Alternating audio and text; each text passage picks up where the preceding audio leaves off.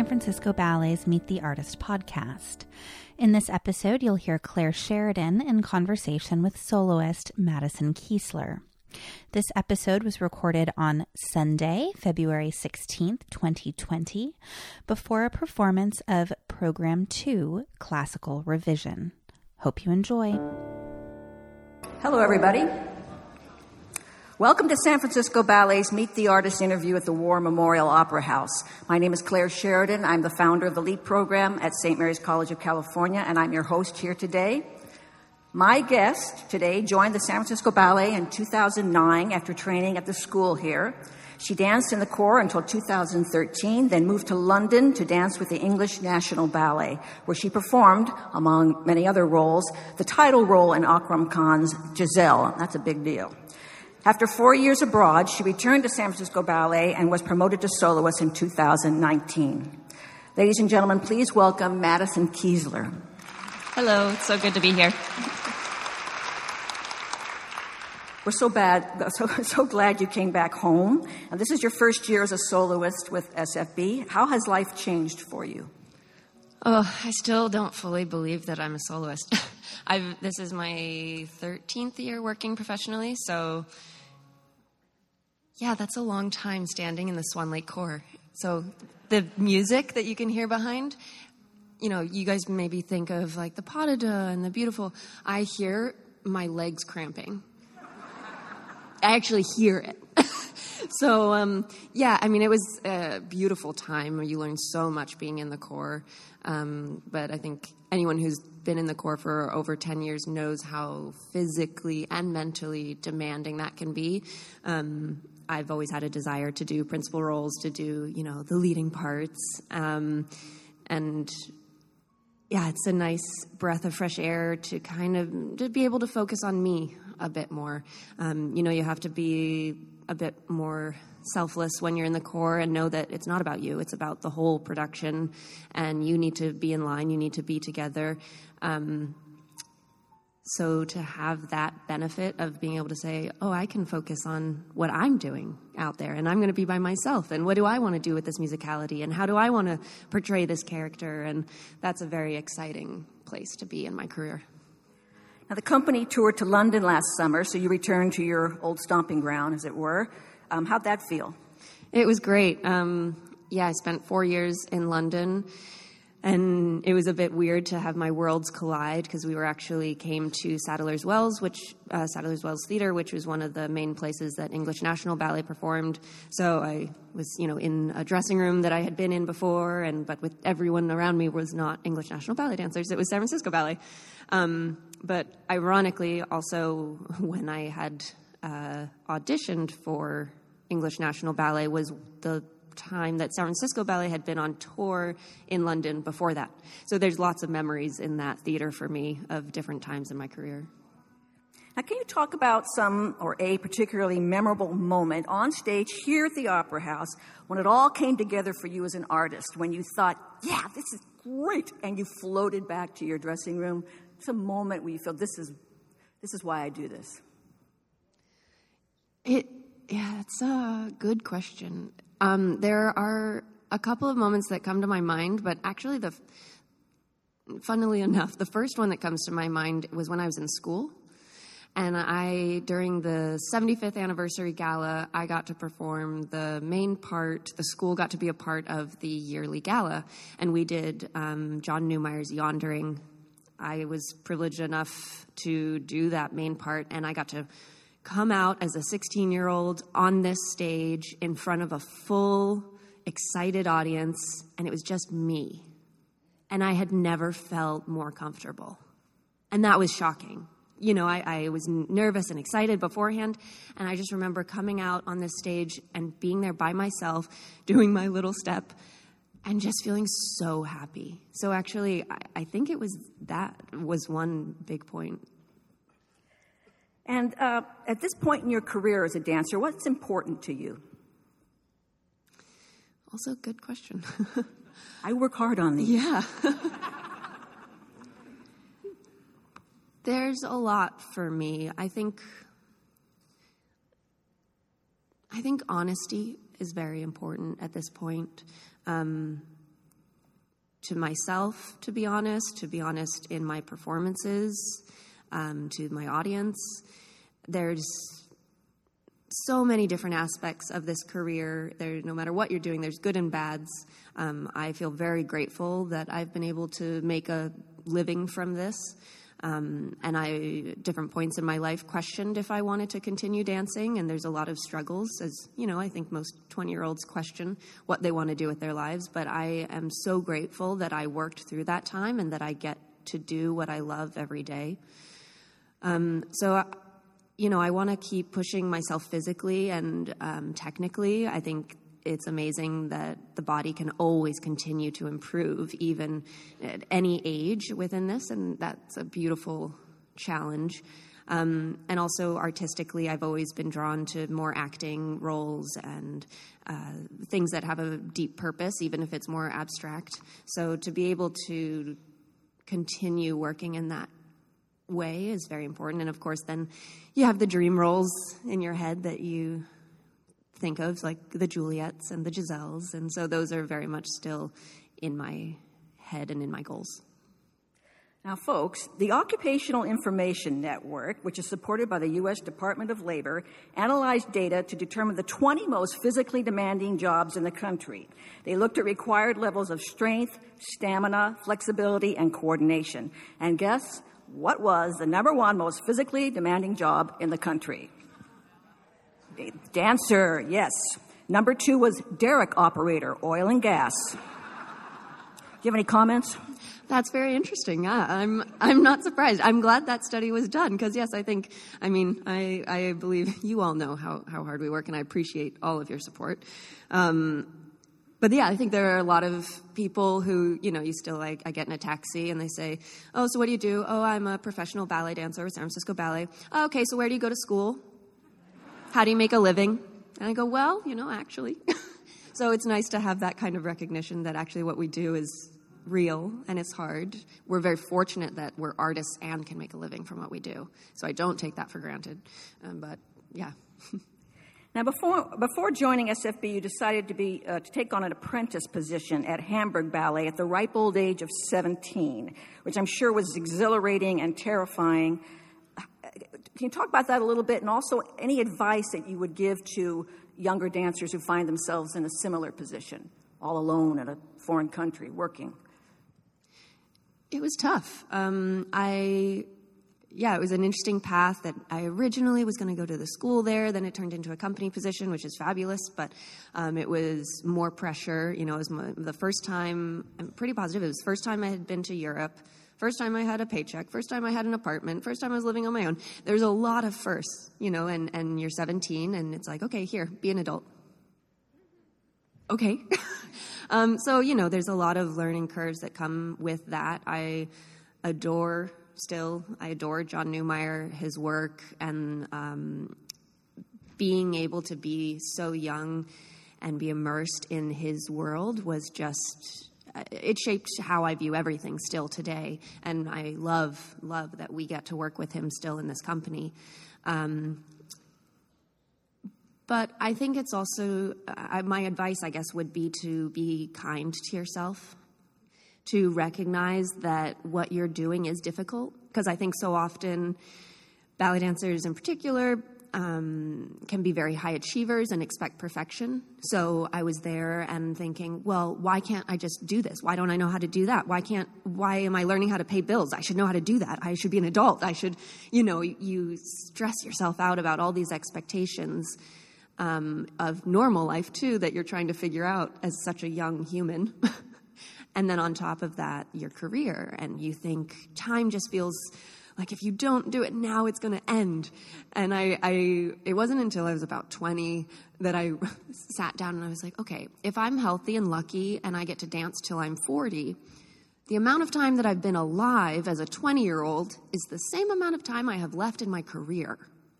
That was a crazy realization from, you know, age 1 to 20. That same amount of time is what I could potentially have left in my career. So I think to take a deep breath, to realize that not everything is going to happen in your first minutes in a company, um, and to be kind to yourself too. I think I was very I was aware of a lot of those things, but I also would get wrapped up in my head that I wasn't good enough at the same time. If you're just joining us, I'm speaking with San Francisco Ballet soloist Madison Keesler, and in a short while we'll be able to take some questions from the audience. But first, uh, this Meet the Artist interview is one of many audience engagement programs offered by San Francisco Ballet. If you go to sfballet.org and click on the Events tab, you can learn a lot about other really neat workshops, presentations, and social events. Also, podcasts of today's conversation and past MTA interviews can be found on your favorite podcast player. End of commercial. Today, we are seeing Program 2, which offers a sandpaper ballet, bespoke, and director's choice, which is a collection of three short works. Madison, you were scheduled to dance in the sandpaper ballet, and you know that ballet well, but you're not performing today. Because I am not, unfortunately. I, I sprained a ligament in my big toe. It's not too bad, but I need a little bit of rest for a week or so. So I'm not performing it today, unfortunately. But you know this piece. And so uh, I'd like to ask you some questions about it. The Sandpaper Ballet was created by Mark Morris in 1999 specifically for this company, and it's danced to some pretty catchy tunes written in the 1940s and 50s by Leroy Anderson. Now, Tina Fehlandt staged it on the current cast. Um, what, what, are some of the key ideas that she shared with you about this piece, or when you performed it in 2009? Yeah, 2009. Uh, what do you remember about some key ideas? Uh, working with Tina was great. She has such a good energy, and um, I think has done a great job to bring that piece to life. It's it's a fun ballet. Um, it's very enjoyable to watch. Uh, the main thing to me that sticks out in a lot of Mark Morris's ballets, and I've never worked with him directly, unfortunately, but um, the main things that stick out is the musicality. Everything's very musical, and um, he uses that musicality sometimes for comedy or different ways. Um, but no, it's a very enjoyable piece. Can you talk about the grid? There's this, yeah, what is the grid? The grid can be stressful. the grid is, uh, I forget exactly how many dancers there are. There's 25 dancers. Nice. She's prepared. I'm not. There's 25 dancers, um, all in lines in a grid. There are little cheat marks on the stage for where we should stand, but you are in a different place within that grid at different parts of the ballet. So there are moments when you run on from one side and come on from the other, or maybe you have to finish the dance there. And there are certainly moments where you go, oh my goodness, which spot do I go in? And you have that shared moment with a dancer and then you hop over to your right spot. Um, but it creates a very satisfying thing. And I, I mean, for me, uh, this, I have no idea if this is an intention, but for me, there's also a very interesting aspect of unity that that grid represents as well as breaking out of that unity that it can be a beautiful thing it can be a chaotic thing it can be challenging you know it, it's such a simple um, you know geographical shape but uh, there's a lot that you can play with that in your mind Isaac Mizrahi did the costumes, and they are, you know, key to the visual impact of the piece. But how do the guys feel about partnering with gloves? I don't know. I there's not there is some, definitely is some partnering. Um, I would imagine it would be hard. I, I know I've seen them putting on rosin on the gloves to kind of cheat because the costumes are quite slippery. So rosin's a sticky substance that dancers use on their feet, right? Or the same that like you know violinists might use on their bow or something. It's yeah. So we use that a lot. We just kind of cover ourselves with it. Um, you know, it's probably the only ballet in the universe that uh, requires a real typewriter to be in the orchestra. And I see it here in the pit, and it's got a piece of paper in it for the uh, authentic sound. So, you know, during the break, you can check it out. Moving on to Bespoke. Um, now, a chorus line is a musical about being a dancer, and Bespoke is a ballet about being a dancer. Bespoke means custom made. And in this piece, choreographer Stanton Welch explores the love and passion that dancers have for ballet, even though it's a brief relationship, a short career. How do you, we talked a little bit uh, about this before, but how do you relate to this piece, this, this bittersweet love? So I've not, I've never learned this piece, um, but it was created during the Unbound Festival. So I've seen, you know, parts here and there, of course. Um, I think there's a wonderful aspect to it that it's, and I mean this in the most positive connotation possible, a very uh, easily digestible ballet. You, you see it, and um, the dancers are stunning, and they have very difficult technical moments, but there's also some nice um, kind of romantic feeling moments as well. Um, yeah, no, it's very satisfying. There's kind of a, a motif of, of the time passing, and you'll see the hands moving like a, like a clock. Um, do you have some thoughts about what your career might be after your performing career is, is completed? I've been thinking about that more and more over the years. Um, I have a lot of different kind of side projects that I, am actually a part of St. Mary's LEAP program, which I'm so grateful for. I started that in 2009, so I'm still uh, been on and off of working towards my Bachelor's of Arts with that program. Yes, LEAP is a Bachelor of Arts degree program created specifically for professional dancers. we're in New York and uh, Los Angeles and San Francisco, but it was San Francisco Ballet that got it all that was listened to me and enabled it all to happen. It's 20 years old now, and so you're a student in the program working towards your Bachelor of Arts degree. Yeah, so that, I mean, that's huge because it used to be, you know, dancers finished their careers whenever they got injured or hopefully, you know, at the end. And they, a lot of times it was very difficult to make that transition. So this program is so helpful in that we can work while while we're working, we can also be learning some outside skills. So that's tremendous. Um, so yes, I'm taking an anthropology class right now, which is very interesting. Um, uh, on top of that, uh, my partner, boyfriend, and I, we have a little production company called Freely Mad, where we've done some different events and videos and things. Um, yeah, and a number of other different projects. But I also have been thinking more and more about and this actually started with um, when I was in English National Ballet. I've been thinking about the role of artistic director and how much I would love that challenge. Um, I used to say when I was younger that I don't think I'd stay in the ballet world, but honestly, this is my passion, and I, I think it's so important what we do on this stage. And if I could be some type of leader in the arts world and help bring what we do to more people, to help the dancers, to curate a repertoire. All of those things are fascinating to me. So I've started to do some research into different shadowing programs for artistic directors and um, also looking into different classes that I could start catering, whether that's a bit of marketing, a bit of, you know, some business classes, some different things. So working with my instructors to cater my LEAP classes towards that goal of hopefully being an artistic director somewhere one day. Uh, director's choice. There were three ballets you'll be seeing uh, this afternoon, and you've seen each one of them. Can you give a brief comment about each one after the rain? Yeah, After the Rain is beautiful. I have seen that. Actually, I think the first time I saw it, I was in school. It was during the 75th anniversary year, I believe.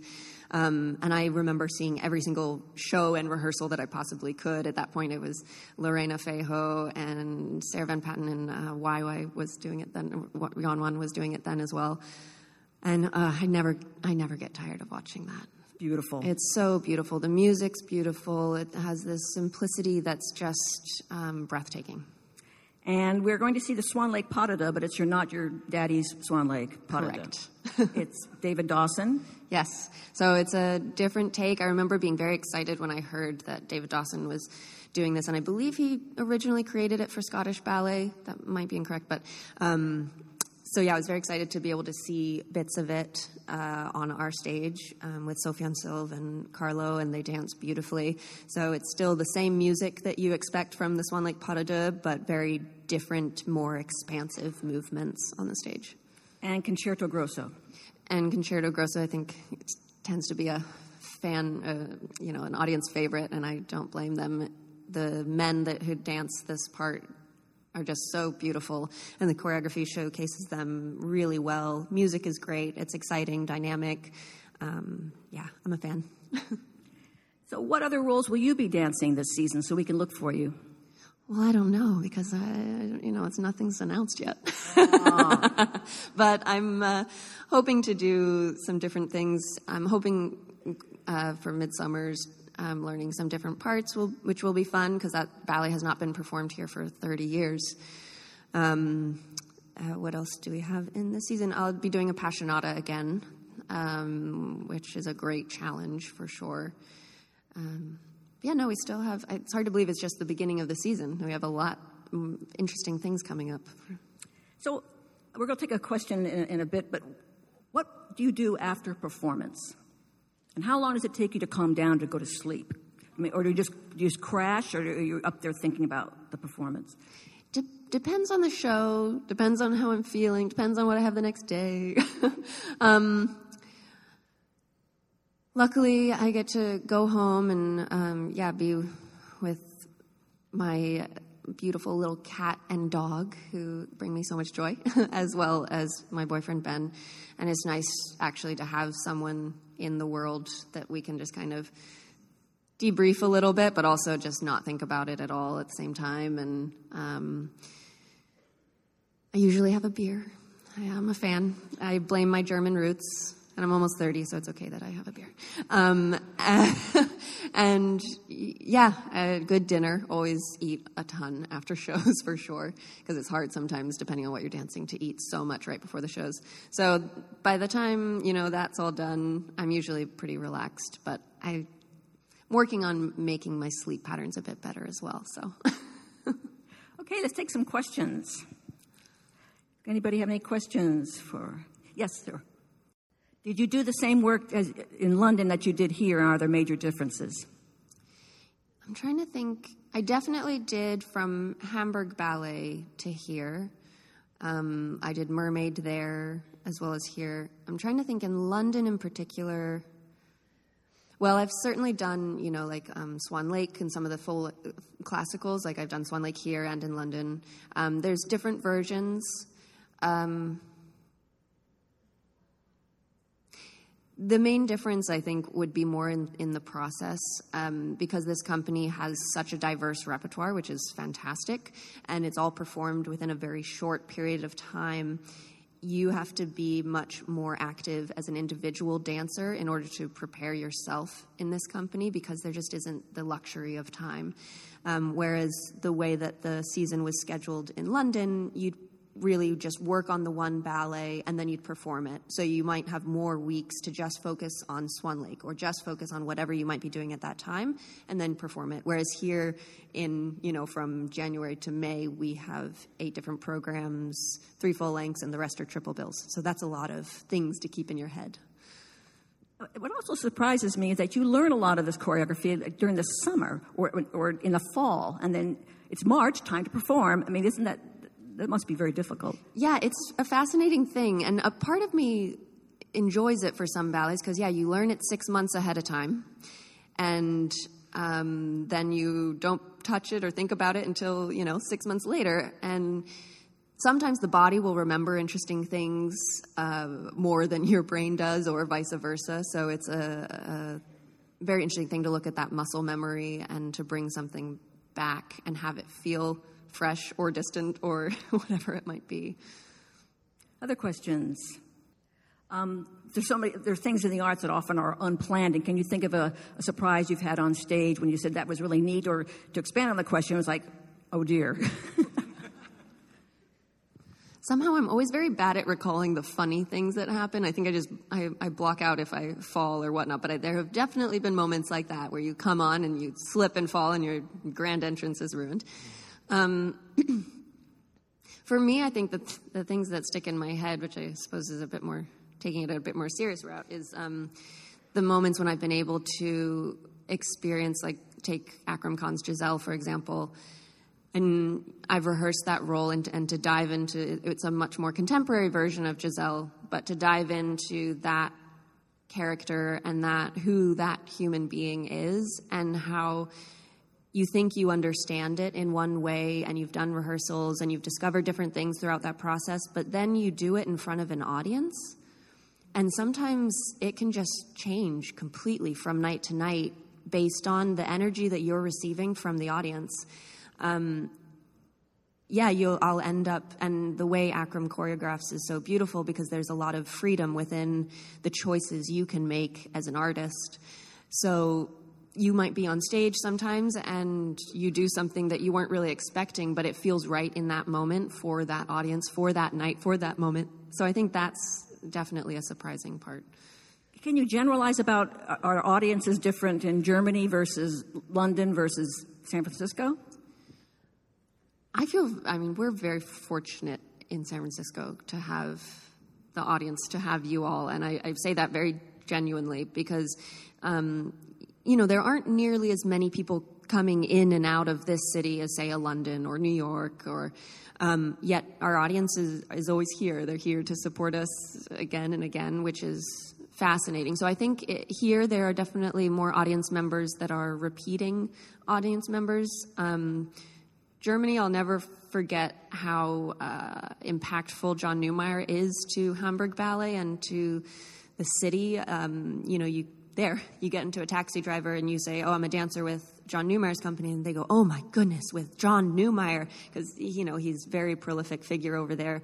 The the lines for the ballet will be wrapped around the opera house to get tickets every single night. You bow for 20 minutes, which, as much as you appreciate that, sometimes you just want to go home. so, you know, I appreciate your appreciation at the end of the performances here. It's perfect. um, yeah, and then in London, I think it was a similar sense that actually the audience tended to be quite different every night. Um, but no, it's been amazing to perform around the world and feel those different energies from the audience. But I'm glad you're here. I'm glad I'm here too. well, folks, uh, yes, yes, we, we, do need to wrap up. Please uh, join me uh, in thanking our guest today, San Francisco Ballet soloist Madison Keesler. Thank you so much. Thanks for listening to San Francisco Ballet's Meet the Artist podcast. For more podcasts and other audience engagement programs, check out sfballet.org or your favorite podcast player.